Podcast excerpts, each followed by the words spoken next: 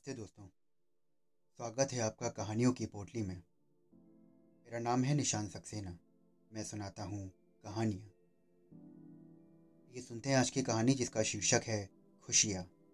लेखक हैं सआदत हसन मंटो जी और आवाज़ है निशान सक्सेना की। खुशियाँ सोच रहा था। बनवारी से काले तंबाकू वाला पान लेकर वो उसकी दुकान के पास उस पत्थर के चबूतरे पर बैठा था जो दिन के वक्त टायरों और मोटरों से मुख्तलिफ़ पुर्जों से भरा रहता था। रात को साढ़े आठ बजे के करीब मोटर के पुर्जे और टायर बेचने वालों की ये दुकान बंद हो जाती है।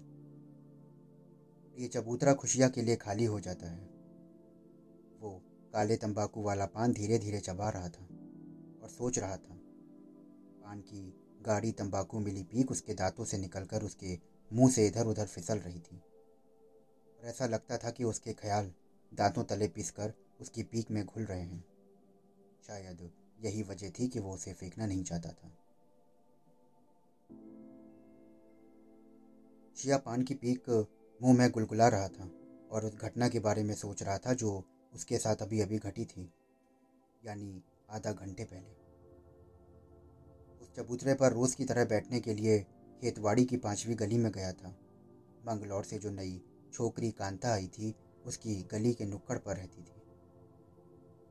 शिया से किसी ने कहा कि वो अपना मकान बदल रही है, इसलिए वो इसी बात का पता लगाने के लिए वहाँ गया था। की खोली का दरवाज़ा उसने खटखटाया। से आवाज़ आई। कौन है? खुशिया ने कहा, अरे मैं खुशिया! दूसरे कमरे से आई थी। थोड़ी देर के बाद दरवाज़ा खुला।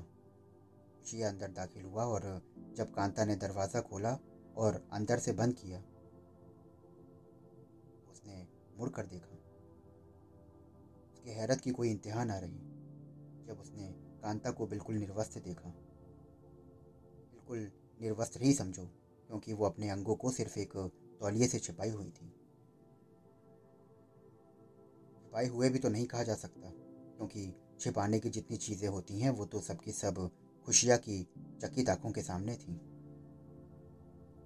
कहो खुशिया कैसे आए? मैं अभी नहाने वाली थी। बैठो। आ, बाहर वाले से अपने लिए चाय के लिए कह आए होते। जानते हो वो मुआ रामा यहाँ से भाग गया। खुशिया जिसकी आँखों ने कभी सी औरत को अचानक यूँ निर्वस्त नहीं देखा था। बेहद घबरा गया। उसकी समझ में ना आता था कि वो क्या कहे। उसकी निगाहें जो एकदम नग्नता से चार हो गई थीं, उसने अपने आप को कहीं छुपाना चाहती थी। उसने जल्दी जल्दी सिर्फ़ इतना कहा, आ जाओ जाओ, तुम नहा लो। और फिर एकदम उसकी जबान खुल गई। मुस्कुराई। खुशिया? जब मैंने सोचा कि तुम हो तो मैं ऐसे ही आ गई तुम्हारे सामने। तक ये मुस्कुराहट अभी तक खुशिया के दिलो दिमाग में तैर रही थी। इस वक्त भी कांता का जिस्म मोम के पुतले की तरह उसकी आँखों के सामने खड़ा था। वो पिघल पिघल कर अंदर जा रहा था। उसका जिस्म इतना सुंदर था कि पहली बार खुशिया को मालूम हुआ कि जिस्म बेचने वाली औरतों का बदन इस प्रकार क्यों होता है। इस बात पर हैरत हुई कि सबसे ज़्यादा ताज्जुब वो उसके सामने खड़ी हो गई। उसे लाज भी ना आई। क्यों? इसका जवाब कांता ने ये दिया था, जब तुमने कहा खुशियाँ है तो मैंने सोचा कि क्या हर्ज है? आने दो। कांता और खुशियाँ एक ही पेशे में शरीक थे। वो उसका दलाल था और इस लिहाज से वो उसका ही था। इसकी कोई वजह नहीं थी कि वो उसके सामने निर्वस्त्र हो जाती। कोई तो खास बात थी। कांता ने जो बात कही थी, उसमें खुशिया का कोई और मतलब उसे कुरेद रहा था। ये मतलब एक तो इतना साफ़ और धुंधला था कि खुशिया किसी खास नतीजे पर पहुँच ना पा रहा था। इस समय भी वो कांता के जिस्म को देख रहा था, जो कि ढोल के ऊपर मड़े हुए चमड़े की तरह तना हुआ था। उसकी लुढ़कती हुई निगाहों से बिल्कुल बेपरवाह। बार अचरज की हालत में उसने उसके सांवले बद, बदन पर ढो लेने वाली निगाहों से देखा। बस। बस। भाई एक मर्द उसके सामने खड़ा था। इसकी निगाहें कपड़ों में भी औरत के जिस्म पर तक पहुँच जाती हैं और परमात्मा जाने ख्याली ख्याल में वो कहाँ कहाँ पहुँच जाता है। लेकिन वो ज़रा भी ना घबराई। उसकी आँखों में ऐसा समझ लो कि जैसे अभी लॉन्ड्री से धुल के आई है। को थोड़ी सी तो लाज आनी चाहिए थी। ज़रा सी सुर्खी तो उसकी आँखों में पैदा होनी चाहिए थी। मान लिया कि वो कस्बी थी, पर कस्बियाँ यूँ निर्वस्त नहीं खड़ी हो जाती। दस बरस उसे दलाली करते हुए हो गए थे, और इन दस वर्षों में पेशा कराने वाली लड़कियों के सारे भेद से वो वाकिफ हो चुका था। साल के तौर पर उसे ये मालूम था कि आयथोनी के आखिरी सिरे पर जो छोकरी एक नौजवान लड़के को भाई बनाकर रहती है, वो अछूत कन्या का रिकॉर्ड। वही करता मूर्ख प्यार व्यार, अपने टूटे हुए बाजे पर बजाया करती है। उसे अशोक कुमार से बुरी तरह इश्क है। कई मन चले लड़के अशोक कुमार से उसकी मुलाकात कराने का झांसा देकर अपना उल्लू सीधा कर चुके थे। उसे ये भी मालूम था कि दादर से जो, में जो पंजाबिन रहती है, वो सिर्फ़ इसलिए कोट पतलून पहनती है कि उसके यार ने उससे कहा था कि तेरी टांगें बिल्कुल उस अंग्रेज़ एक्ट्रेस की तरह हैं, जिसने मराको उर्फ़ खूने तमन्ना में काम किया था। ये फ़िल्म उसने कई बार देखी और उसके यार ने उससे कहा कि मार्लिन डिट्रिच इसलिए पतलून पहनती हैं कि उसकी टांगें बहुत खूबसूरत हैं। उसने उन टांगों का दो लाख का बीमा करा रखा है। उसने भी पतलून पहनना शुरू कर दी थी। उसे ये मालूम था कि मजगांव वाली दक्षिणी छोकरी इसलिए कॉलेज के खूबसूरत लड़कों को फंसाती है कि उसे एक खूबसूरत बच्चे की माँ बनने का शौक है। उसको ये भी पता था कि कभी कभी अपनी इच्छा पूरी ना कर सकेगी। इसलिए कि वो एक बांझ है और उस काली मद्रासन की बाबत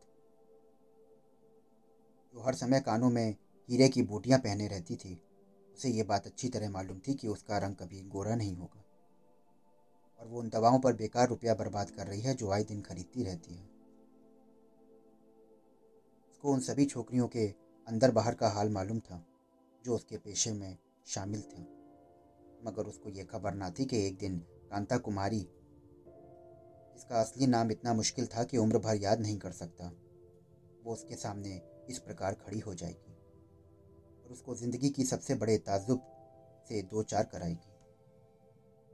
सोचते सोचते उसके मुँह में पानी की पीक कुछ इस कदर जमा हो गई कि वो मुश्किल से छलिया के उन नन्हे नन्हे रेंजों को चबा सकता था, जो उसके दांतों की रीखों में इधर उधर फिसल कर निकल जाते थे। उसके तंग माथे पर पसीने की नन्ही नन्ही बूंदें उभर आई थीं, जैसे मलमल में पनीर को धीरे से दबा दिया गया हो। जब जब वो कांता के उस रूप को याद करता और अपनी कल्पना में देखता, उसकी मर्दानगी को धक्का सा पहुँचता। उसे महसूस होता था कि जैसे उसका अपमान हुआ है। एकदम उसने अपने मन में कहा, भाई, ये बेइज्जती नहीं है तो क्या है? यानी एक छोकरी तुम्हारे सामने इस प्रकार खड़ी हो जाती है और वो कहती है कि इसमें हर्जी क्या है? तुम खुशिया ही तो हो। खुशिया ना हुआ साला वो बिल्ला हो गया जिसके बिस्तर पर हर समय उगता रहता है। और क्या?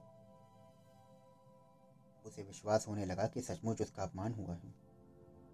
वो मर्द था और अनजाने में उसको इस बात की आशा थी कि औरतें चाहे शरीफ हों या बाजारू, उसको मर्द ही समझेंगी और अपने बीच वो पर्दा कायम रखेंगी जो एक मुद्दत से चला आ रहा है। तो सिर्फ़ ये पता लगाने के लिए कांता के यहाँ गया था कि कब मकान बदल रही है। और कहाँ जा रही है? कांता के पास उसका जानब बिल्कुल बिज़नेस से संबंधित था। अगर खुशिया कांता के बारे में सोचता कि जब वो दरवाज़ा खटखटाएगा और अंदर वो क्या कर रही होगी तो उसकी कल्पना से शायद इतनी बातें आ जाती, जैसे सर पर पट्टे बांधी लेटी होगी, बिल्ले के बालों से पिस्सू निकाल रही होगी, वो बाल सफ़ा पाउडर से अपने बालों को उड़ा रही होगी पलंग पर अकेली बैठे ताश फैलाए और पैशंस खेलने में मशगूल होगी बस इतनी चीज़ें थीं जो उसके दिमाग में आती। घर में वो किसी को रखती ना थी, इसलिए इस बात का ख्याल ही नहीं आया कि वहाँ कोई आ सकता है। जिया ने ये तो सोचा ही ना था। वे तो काम से वहाँ गया था और अचानक कांता इस प्रकार उसके सामने आ गई।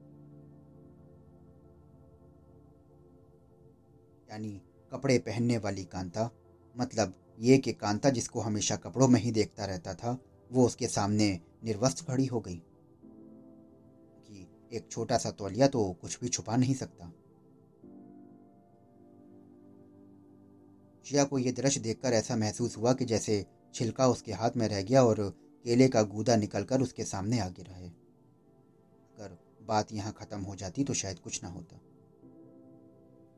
शिया अपनी औरत, हैरत को इसी हीले से दूर कर देता, मगर यहाँ मुसीबत आन पड़ी थी। और उस लड़की ने मुस्कुरा कर कहा कि, जब तुम, ने कहा कि खुशियाँ है तो मैंने सोचा कि अपनी खुशियाँ ही तो है, अपना खुशियाँ ही तो है, आने दो। बस यही बात उसे खाए जा रही थी।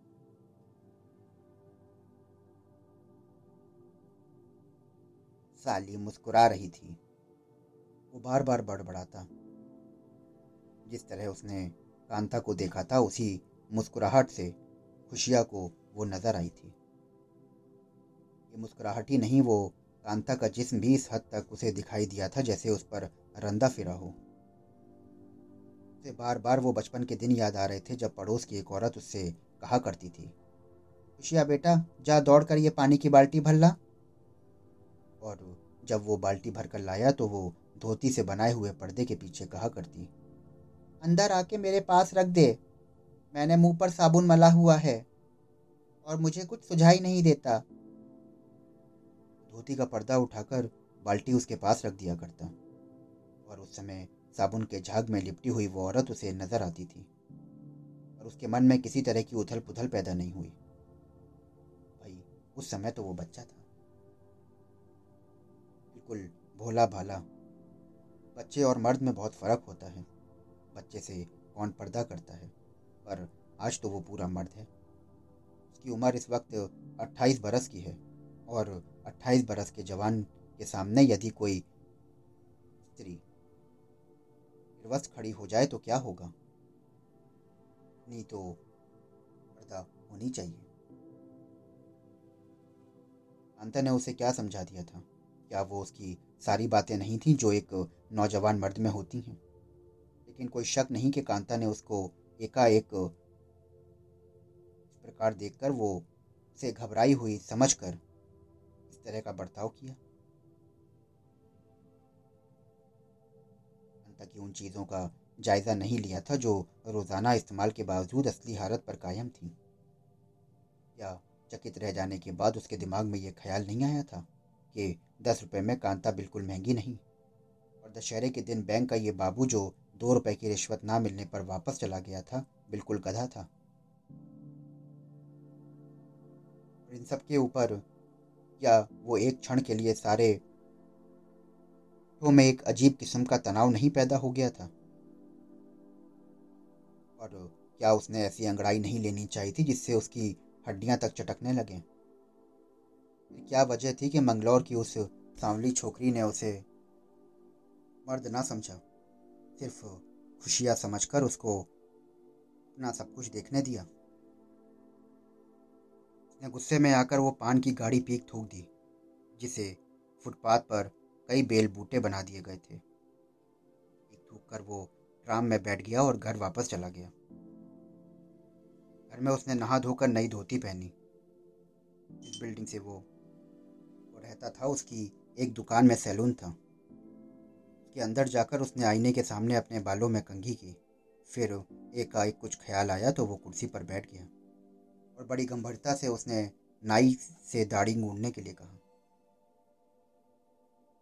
नाई ने कहा, अरे भाई खुशिया भूल गए क्या? सुबह ही तो मैंने तुम्हारी दाढ़ी साफ़ की थी। पर खुशिया ने बड़ी शान से दाढ़ी पर हाथ उलटते हुए कहा खूंटी अच्छी तरह नहीं निकाली। अच्छी तरह खूंटी निकलवाकर और चेहरे पर पाउडर मुलवाकर वो सैलून से बाहर निकला। सामने टैक्सियों का अड्डा था। टैक्सी ड्राइवर को उसने अपनी ओर आकृष्ट किया और उंगली के इशारे से उसे टैक्सी लाने को बोला। अब वो टैक्सी में बैठ गया तो ड्राइवर ने घूमकर उससे पूछा, कहाँ जाना है साहब?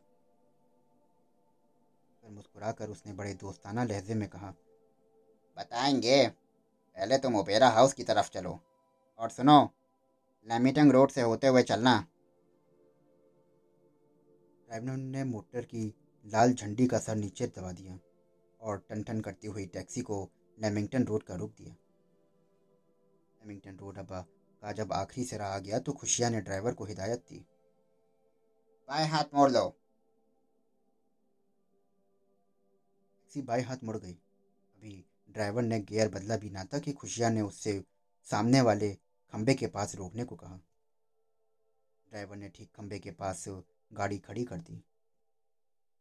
खुशिया दरवाज़ा खोलकर बाहर निकला और पान बेचने वाले की दुकान की तरफ़ बढ़ा। वहाँ उसने पान लिया और उस आदमी को, जो दुकान के पास खड़ा था, उससे कुछ चंद बातें की। वापस टैक्सी में आया और ड्राइवर से बोला कि सीधे चलो। देर तक टैक्सी चलती रही और खुशिया ने जिधर इशारा किया, ड्राइवर उधर हैंडल फेर देता। जब टैक्सी उस चंपे कराने वालों के से आगे निकल गई और कांठ के एक बंगले नुमे मकान के पास पहुँची तो खुशिया ने ड्राइवर को ठहरने के लिए कहा। टैक्सी ठहर गई तो खुशिया ने उस आदमी से उसको वो पान वाले की दुकान पर, जो अपने साथ लाया था, उससे कहा कि, तुम जाओ, मैं तुम्हारा यहीं इंतज़ार करता हूँ। आदमी बेवकूफ़ों की तरह खुशिया की तरफ़ देखता रहा और टैक्सी के बाहर निकला। सामने वाली लकड़ी के मकान में घुस गया। खुशिया जमकर टैक्सी के गद्दे पर बैठ गया। एक टांग दूसरी टांग पर रखकर उसने जेब से बीड़ी निकाली और दो कश लेकर बाहर सड़क पर फेंक दी। वो बेचैन इसलिए था कि उसको लगा कि टैक्सी का इंजन बंद नहीं हुआ। उसके सीने में चूँकि फड़फड़ाहट सी हो रही थी, इसलिए वो समझा कि ड्राइवर ने बिल बढ़ाने के लिए पेट्रोल छोड़ रखा है। चुनाचे उसने तेज़ी से कहा कि, क्यों बेकार इंजन चालू रखकर तुमने कितने पैसे बढ़ा लोगे?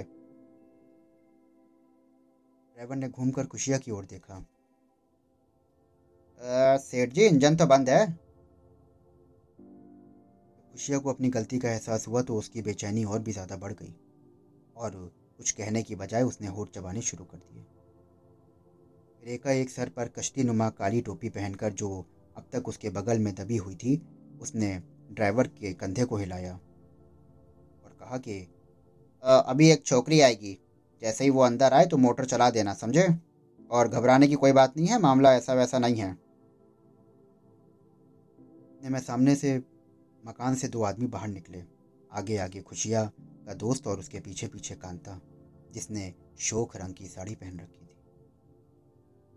थी खुशिया झट से उस तरफ़ सरक गया जिधर अंधेरा था। शिया के दोस्त ने उस समय कांता को हैरत भरी आवाज़ से देखा, जो उसकी चीख से मिलती जुली थी। खुशिया तुम? शिया ने अपनी मोटी आवाज़ बुलंद करते हुए कहा हाँ मैं। लेकिन तुम्हें रुपए मिल गए हैं ना? देखो, ड्राइवर, जूहू चलो। ड्राइवर ने सेल्फ दबाया। इंजन फड़फड़ाने लगा। और इस बीच कांता ने जो कहा, वो सुनाई ना दे सका। टैक्सी एक धचके के साथ आगे बढ़ने लगी और खुशिया के दोस्त को सड़क के बीच चकित विस्मय छोड़ के चली गई। इसके बाद किसी ने खुशिया को मोटर की दुकानों पे, उस पत्थर के चबूतरे पे नहीं देखा। दोस्तों, अभी आप सुन रहे थे मेरे साथ कहानी खुशिया। आशा करता हूँ कि आपको ये कहानी बेहद पसंद आई होगी। अगर आप हर रोज़ ऐसी ही कहानियाँ सुनना चाहते हैं और आपको कहानियाँ सुनने का बेहद शौक है तो हमारे चैनल के साथ जुड़े रहिए। हमारे चैनल को फॉलो करिए, सब्सक्राइब करिए। फिर मिलता हूँ आपसे एक नई कहानी के साथ। शुक्रिया।